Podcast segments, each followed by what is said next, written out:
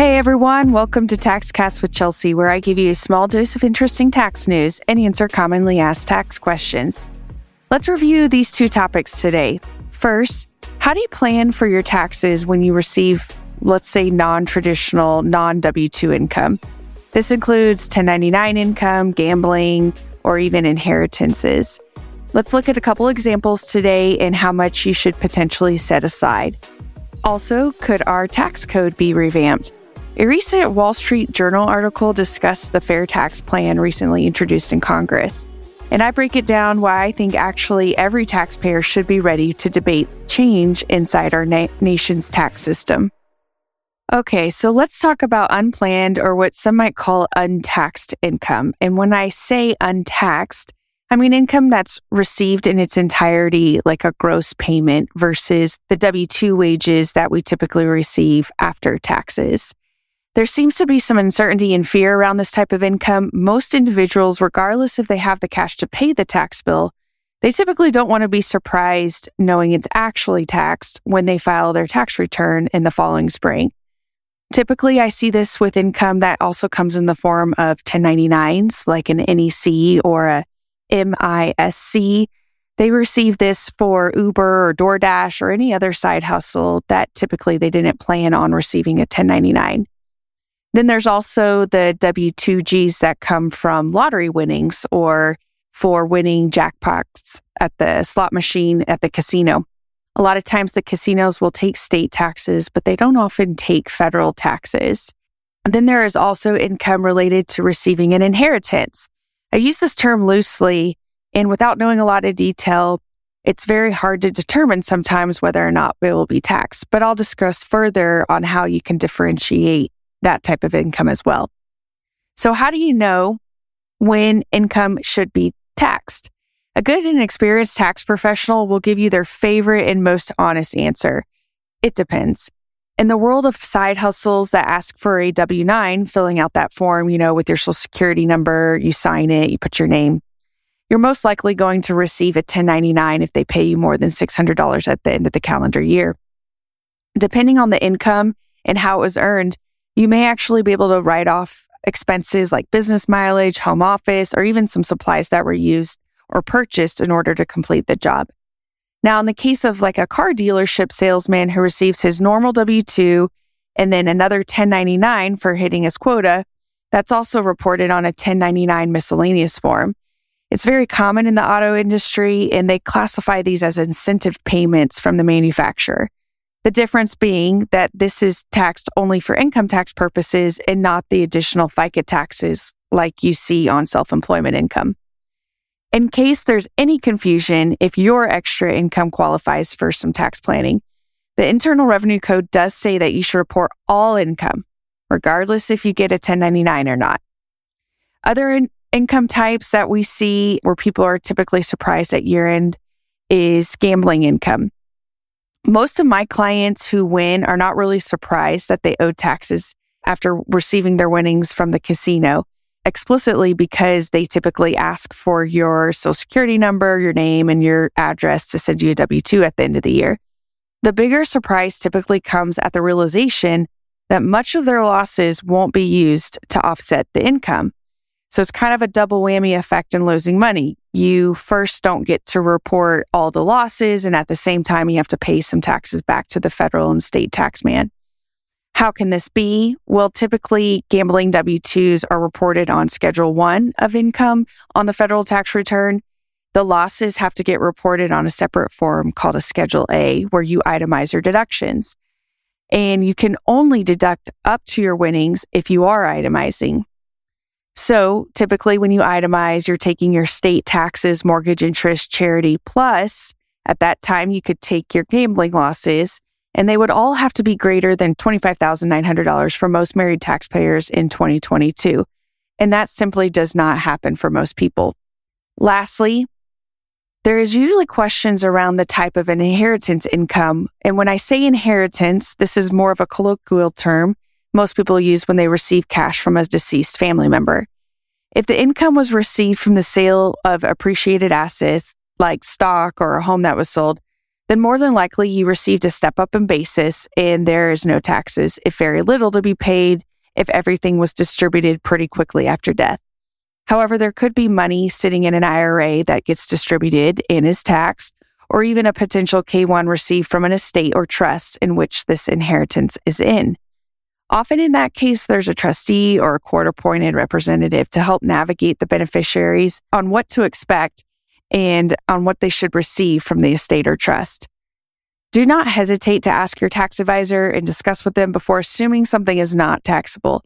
There has to be an understood fact pattern before any determination can be made anyway. Okay, so typically the next question is how much should you set aside for tax time? If your typical highest tax bracket is 22 to 24% and you live in the Midwest, like in a taxable state, go ahead and set aside about 30% of that extra income. On income received for self employment activities, like if you receive income on a 1099 NEC, go ahead and set aside about 35% to account for those additional employer and employee side of FICA taxes. If you're in a lower tax bracket, that might be overkill, but it's safe at least, and you'll be pleasantly surprised to have more in savings after you pay your tax bill. If you're in a higher tax bracket, then you probably should already be working with a tax professional to review your exact situation, as there's probably other planning and advisory opportunities that might benefit you. So, why would you want to plan and not just wait and pay at the end of the year? Basically, you want to avoid underpayment penalties and then also make sure you don't spend all that cash. The IRS reminds us that the US income tax system is a pay as you go system which means that you pay income tax as you earn it or receive it throughout the year. You can do this by either adjusting your withholding or making estimated tax payments, and they provide these vouchers online if you ever need to download them. If you didn't pay enough tax throughout the year by either making the payments or having more withheld from your paycheck, your W 2 income, then you may pay a penalty for underpayment of estimated tax. Generally, most taxpayers will avoid this penalty if they owe less than $1,000 in tax after subtracting their withholding and refundable credits, or if they paid withholding and estimated taxes of at least 90% of the tax for the current year or 100% of the tax shown on the prior year return, whichever is smaller. So, a quick recap on how to plan. Don't spend everything you have right away and go ahead and make a plan. Also, understand how much in total to set aside and what type of income it is. Make sure you can change your withholdings or go ahead and pay in estimates throughout the year. You can actually pay in estimates online if you don't want to download a voucher, and most states have this available as well. If you're still unsure, you should probably call a tax professional. The sooner the better. I typically interview new clients between May and October of the previous year before filing season if I choose to work with them or they want to work with me. Finding a non busy tax professional during tax season is like finding a mechanic with no work to do.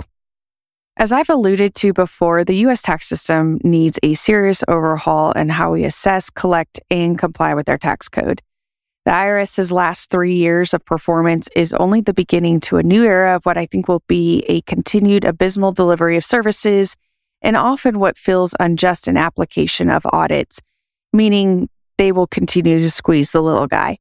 The private sector would never tolerate such outcomes as what we've seen at the hands of our government because they'd have no consumer to sell to and simply no investors pumping capital into a failing organization. Alas, we still have the IRS, which is why I wanted to discuss a different tax proposal recently introduced in Congress that would fund our government. On January 9th of 2023, the congressman from Georgia, Buddy Carter, introduced a fair tax bill to the House of Representatives, in which is completely different in how we typically think about tax assessment. His proposal focused on consumption taxes rather than an income tax. So think of a national sales tax similar to what the states collect at the local level. According to the congressional summary, the bill imposes a national sales tax on the use or consumption in the U.S. of taxable property or services in lieu of the current income tax system, its payroll taxes, and the estate and gift taxes. The rate of the sales tax, he suggested, would be 23% in 2025, with adjustments to the rate in subsequent years. He also said there would be exemptions from the tax for used and intangible property or for property or services purchased for business, export, or investment purposes, and for state government functions. Under the bill, family members who are lawful U.S. residents would also receive a monthly sales tax rebate based on the criteria related to the family size and poverty guidelines. The states also would have the responsibility for administrating, collecting, and remitting the sales tax to the Department of Treasury. Tax revenues are to be collected among the general revenue, the Old Age and Survivors Insurance Trust Fund, so think Social Security, the Disability Insurance Trust Fund, and then the Hospital Insurance Trust Fund, the Federal Supplementary Medical Insurance Trust Fund. So, to quickly summarize, the tax reform he suggested would still have exemptions. It would also give allowances for low income families. And then the states would also be responsible for administering and collecting uh, and remitting of this national consumption tax. A quick example to give a good comparison of what this would actually look like. If you are a taxpayer making $100,000 a year on a W 2, you're single, your typical tax bill after it's all said and done is $21,910. And that's just your portion. That doesn't include the employer's portion of those 7.65% of Medicare and Social Security taxes. So $21,910 come, already comes out of your check, and that is before any other deductions or state income tax. So if you spend on average $5,000 a month, we'll say $60,000 a year on your consumption needs, that would amount to about $13,800 a year in consumption taxes. So that's about $9,000 less than the typical, our typical system. The break even point on a similar comparable analysis would be if you spent $95,261, that would equal the same amount of tax that you are currently paying again on a $100,000 W 2 as a single person. So this would be kind of hard to do if, depending on what state you lived in, because you can't spend more than what you make. And then if you have other retirement or other benefits being deducted from your payroll. So while a combined sales tax rate seems overwhelming at first, especially when you add in the state side, it's important to remember that having numbers to compare what a consumption tax would do, it actually describes more of what the actual cash impact would be to you as a taxpayer. Right now, the biggest issue with our current tax system is the fact it's so complex. The Internal Revenue Code makes it hard for an everyday taxpayer to take advantage of all of the tax laws in the same year as maybe somebody who has a tax professional working with them. Because the more advice you need for the more complex issues. So, why did they make these complex rules in the first place? Well, we know that special interests and lobbyists for too long have directed and guided our complex tax system through congressional support. Something like this could eliminate special credits for forms, for special forms required to receive tax incentives, um, like for housing or health or fuel credits or energy credits or just anything special that's required um, if you're going to receive a benefit from the government on our current income tax system. And the best overhaul would really be one that achieves simplicity the less IRS agents needed to work through issues that are all caused by complex tax code. And then also just to have with simplicity, we'd also see better efficiency in operations. So in this case, a state managed operation would be decentralizing its authority. Perhaps a consumption tax could potentially provide a solution that helps people understand at the time of purchase what their tax liability is, but it also puts everyday people in direct competition with the same knowledge at their fingertips as the millionaire down the street. So obviously there is still much to be debated, but we should all still engage in this discussion to develop a better US tax system. And with the solution in mind, we can change the formula to achieve better results and a better experience as taxpayers. So what better way to, than to start dialoguing and communicating these ideas with our congressional representatives? Thanks again for listening, and you can find today's links in the show notes below from today's podcast. If you like this podcast, then please hit subscribe and add a five star rating so that other people can find and listen as well. Feel free to connect with me and let me know your ideas for a future TaxCast.